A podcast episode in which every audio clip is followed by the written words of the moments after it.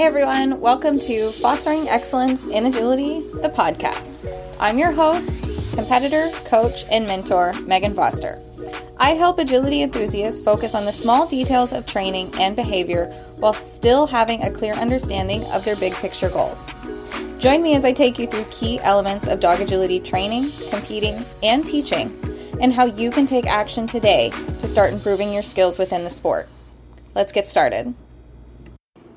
Okay, friends, today I want to talk to you about teeter training.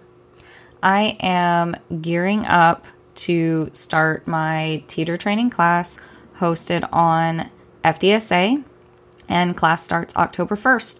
So, of course, I am diving into some really common questions that always come up during class and when I'm problem solving teeter training with students. And so I asked my community, what are your teeter questions? What do you need to know? What do you need more education on for training the teeter and troubleshooting the teeter? And I want to dive into those questions and talk about those answers. Now, I did answer most of the questions via text in the Mighty Network. So if you are interested in joining the community, I will leave the link in the show notes, but you can navigate to synergydogsports.com slash community and get all of the details about how to subscribe and join the conversation. So first, uh, a question from Kathy that says, I have taken your teeter course and loved it, and I prefer the four on teeter performance, but now my 11 pound Sheltie is showing confusion with her two on two off dog walk. What is the best way to resolve this? So, first, I have to talk about why I prefer to teach the teeter first to begin with. And mainly, I want the dog very clear on which obstacle moves and which obstacle doesn't move. From kind of a long approach and going very fast, the teeter and the dog walk look very similar. And if we are training for independence, our physical cues probably also look pretty similar. We're running ahead, we're running past, we're expecting them to find their end position and wait for release all on their own. So I have found that if they learn the dog walk first, they have a harder time discriminating between the teeter and the dog walk. I don't really know why, but it is what I've observed. And so I really, really try if I can get in with people when their dogs are young that they do teach the teeter first so that the dog is really confident and comfortable with the one that moves. Additionally, if you're going to have a two on two off dog walk, and a four on teeter. I have also observed that dogs that learn a two on two off first in any context have a much harder time learning a four on. And this makes sense to me because maybe at some point in the two on two off training, they did offer some four on and they learned pretty quickly that that wasn't going to be acceptable. And so two on two off becomes salient very easily. And so if they learn two on two off first, it can be a challenge to condition them to maintaining a four on and not confusing the two. So that's the little background information. But sometimes these problems happen and we need to solve them. So my answer is if the dog is stopping short on the dog walk, I'd work just the dog walk with no sequencing and release the dog forward to a pre placed reward no matter where she stops. You want to tweak and play with how far away the reward is in order to get the dog into the two on two off position. I suggest this because if the dog is offering four on on the dog walk, it's not 100% wrong. If we correct the dog's position, we might just wreck our on for the teeter. So we just want to be strategic that we're not punishing the dog's decision to stop in any way because we don't want them to get weird about offering four on. We just want to make it clear that we prefer two on, two off in that situation. If the dog is stopping two on, two off on the teeter, I would suggest putting something under the teeter like a tunnel bag or a pillow so that when the teeter does tip, it doesn't completely hit the ground. It's just a tiny bit in the air, but low enough that it's still safe for the dog to exit on their own, but high enough that it makes four on more clear. So that could be something that you do when you are starting to reintegrate the dog walk and the teeter into same training sessions. You can make the four on more obvious by leaving the teeter just slightly in the air. But also, when you're integrating these two cues that are similar, you want to start with the one that they're struggling with the most and don't do the easy one for a few weeks. Then work up to dog walk one day, teeter the next, dog walk, teeter, dog walk, teeter.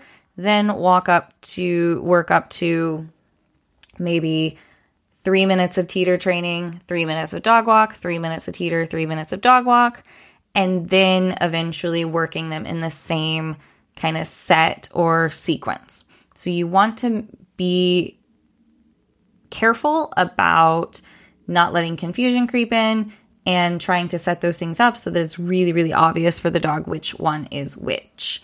But that is a super common question, and I love working that out with students. The next question comes from Rachel, who is interested in learning about adding forward focus and keeping criteria until released while the handler stays behind. And there was some definite feedback that this was a popular question. And I do want to say that sending forward to an object is a prerequisite skill that we can train separate from the teeter. So it might be sending to a foot target, it might be sending to a perch where they put their front feet on, it may be sending to a Cato board where they put all four feet on, and just building up their idea that they can move away from the handler, they can move away from reinforcement, and that they don't have to turn their bodies all the way around even when they're behind.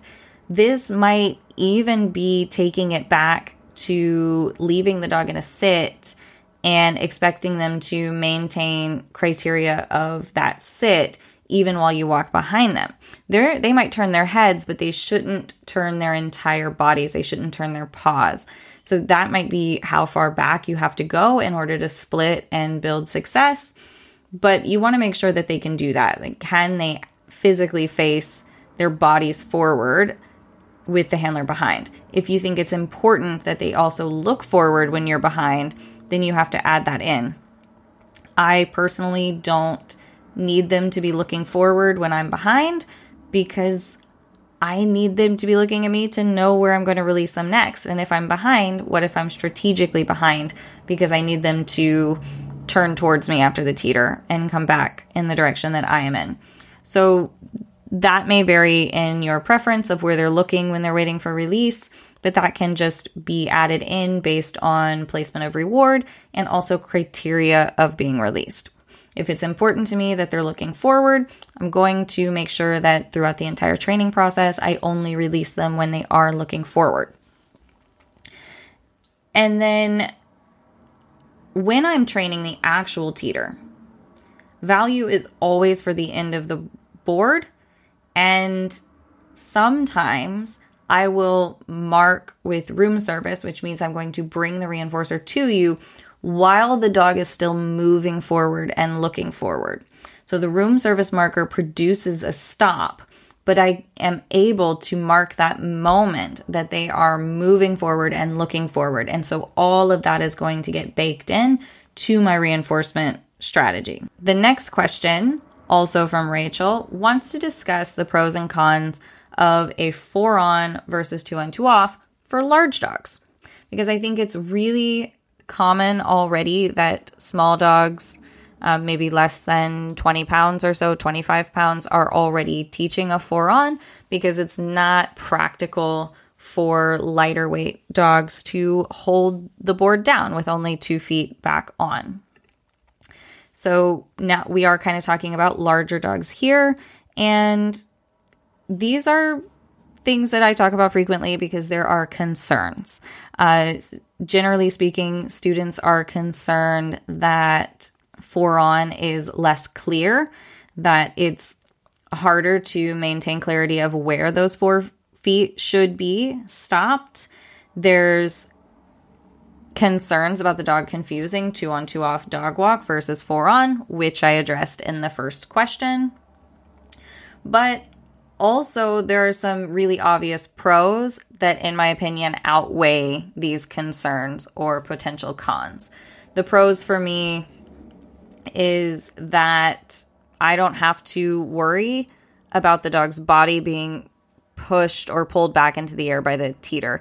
If even a large dog in a two on two off, if they are too far forward and their rear toes are barely hanging on, it's possible for that board to come up and get them. Or if they come off and they only have one foot, maybe the board comes up behind them, or they stop completely off the board, but they stopped and they just stopped a little late. Now the teeter is going to be coming up behind them and they can't see it. They don't know it's about to potentially hit their tail or bang really loud behind them.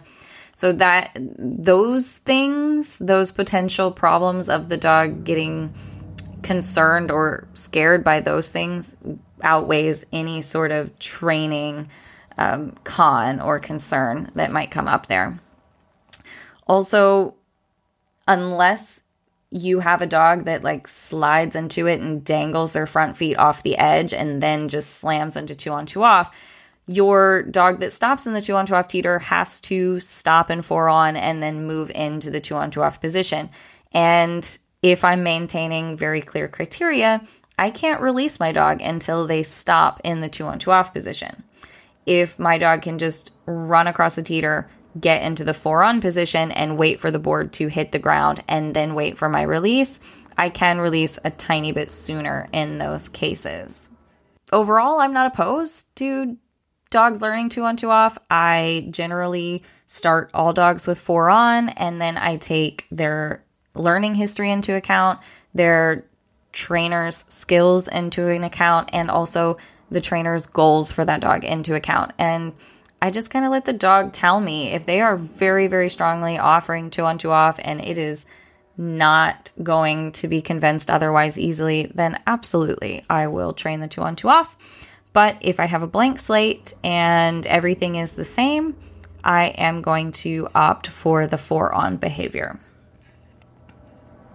The next question comes from Sarah, and this applies to both the teeter and the stop dog walk. How do you translate and maintain independent performance from focused training into sequencing and coursework. For example, if the dog shows highly independent performance when you are training the contact specifically, but is much more distracted by the handler in a real sequencing situation. I think this one is a really interesting question, and we have to probably ask each individual dog different questions. But my very first inclination is to consider the reinforcement strategies that this dog has experienced with relation to the contact training.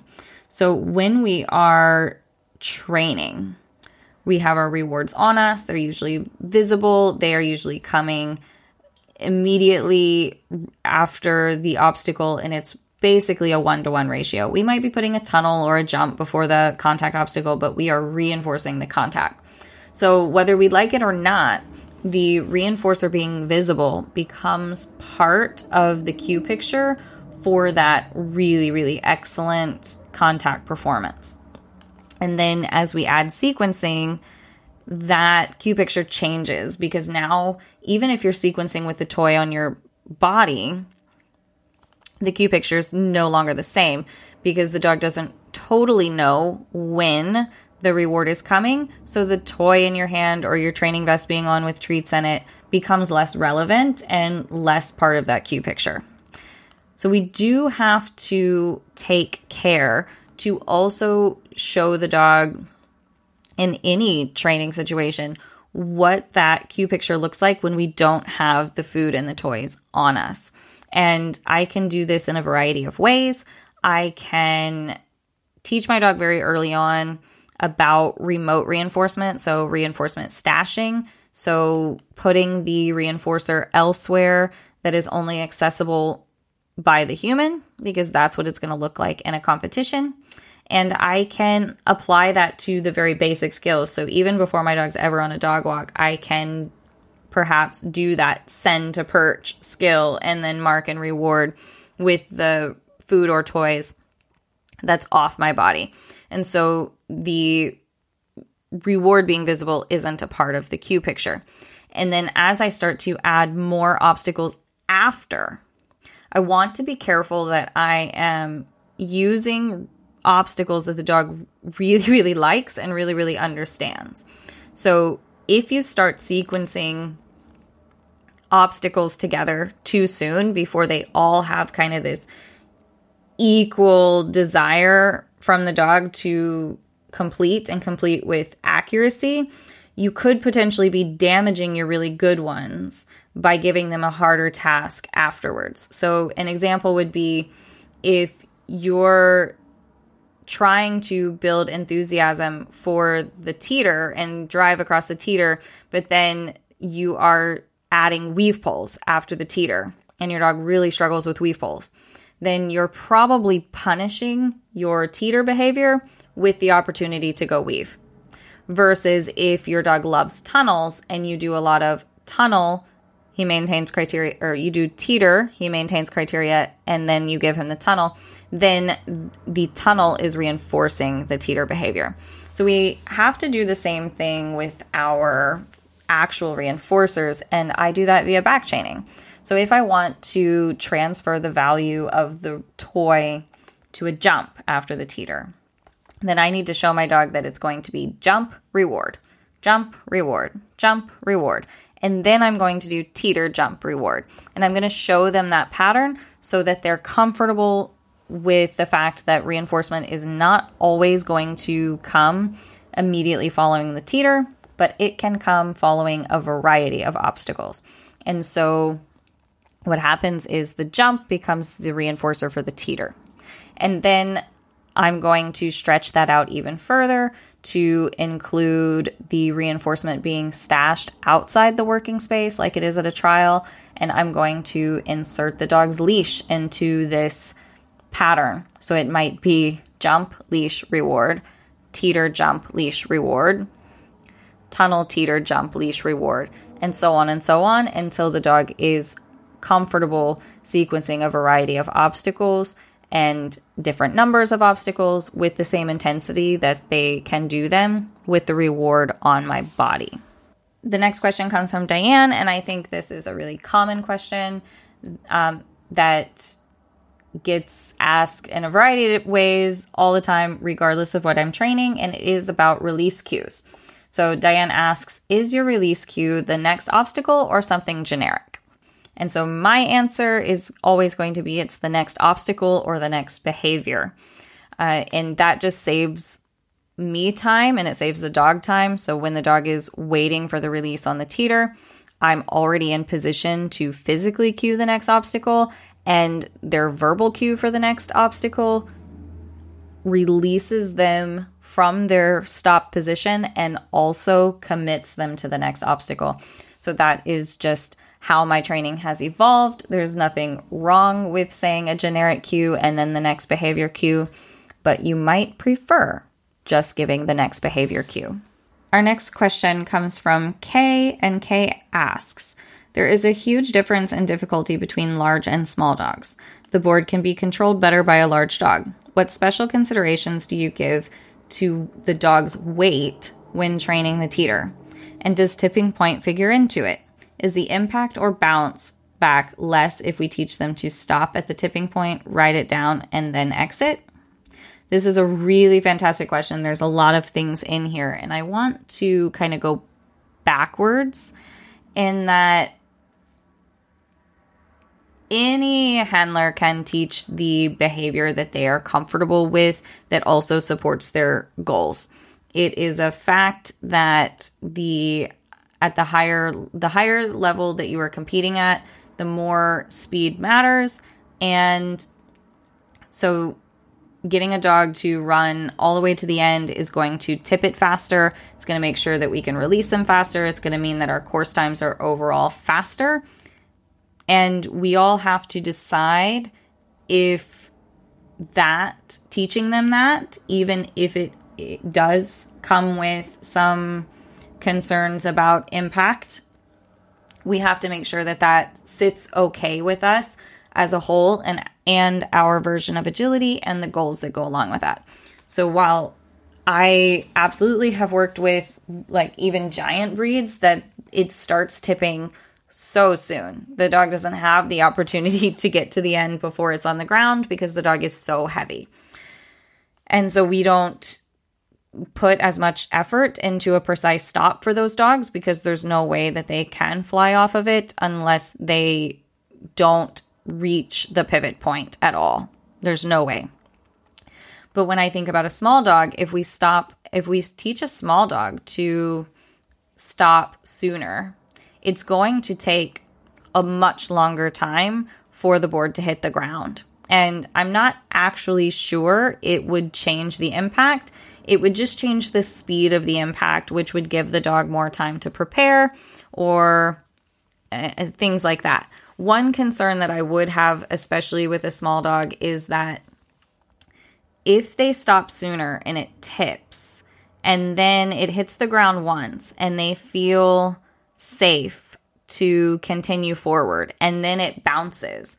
Now they're moving while it bounces, and that might actually be more dangerous. So that's kind of the second half of that. And so I, I would go in my experience, I would say teaching the dogs to run to the end is fairly safe, with the exception of those big dogs that they would never get there. Um, but to answer the first part of this question, what do I do differently? And I personally, I approach teeter training the same for all of them. I pay attention to the natural tendencies and needs of the individual individual dog, and then I make sure that to the best of our ability, those needs are also aligned with the handler's needs and goals. Um, the the biggest difference is the lighter the dog, we need to convince them that waiting is definitely okay. And so they need a lot of patience because it is going to take longer, regardless of where they stop. It's going to take longer for the board to tip, and it's going to take longer for the board to stop moving if there is a little bit of bounce to it. And so that's where I would be really concerned is do I want to be releasing my very small dog while it's still bouncing a little bit or do I want to take that little bit of extra time and wait for the board to completely come to a stop before I release them to the next obstacle? Those are things that I would consider if I had a dog that was kind of less than 10 pounds, but unfortunately, I don't have any personal experience with dogs that small, just working with my students those are the conclusions I've come to. And finally, before we wrap up, those were all the fantastic questions from the community over in Mighty Networks. I also just want to give my kind of top three things that are the most important to me when training the teeter. And number one, we've talked about already here today is that if I have a clean slate, if I have a new dog to agility or a puppy, I want to teach the teeter first. I can be training the basics for dog walk, either running or stopped. I can do that uh, separately away from the dog walk, but I want to teach the four on behavior to fluency and on cue first because, as I've already said, it's much easier to teach the four on if they learn it first. And I also want to get them to at least a half height teeter with a little bit of sequencing and a little bit of handling before I introduce them to even a dog walk ramp because I want them to be very, very confident in understanding that the cue that I name the teeter means this is the one that moves. So I want to give them time to really learn that verbal cue. I think them learning the verbal cue for the teeter is maybe one of the most important words on the agility course so that before they ever get to it, they already have in their heads that this is the one that they are going to run to the end, they're going to stop, and it's going to move. And then once I'm really comfortable with what they look like, maybe even on a handful of teeters and doing a teeter tour, then I will introduce the actual dog walk ramp. However, I'm training the dog walk. The second thing is that I do prefer a four on. We've discussed that already um, at length, and you all now you all know now why I prefer the four on. And finally, when I'm teaching the teeter, it needs to always move. Whether I'm using a prop or a low teeter or a high teeter, it's really important to me that when they hear that teeter cue that it always moves and that we never kind of lie to them by holding it up and it doesn't move until they get to the end because that's not a reality and I am very cautious to make sure that they don't confuse that with the dog walk. So with those three things in mind, I hope that that has given you some insight into how I look at teeter training and how I go about teeter training.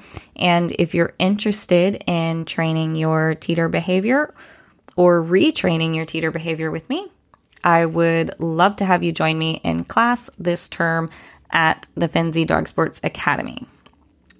Until next time, see you later.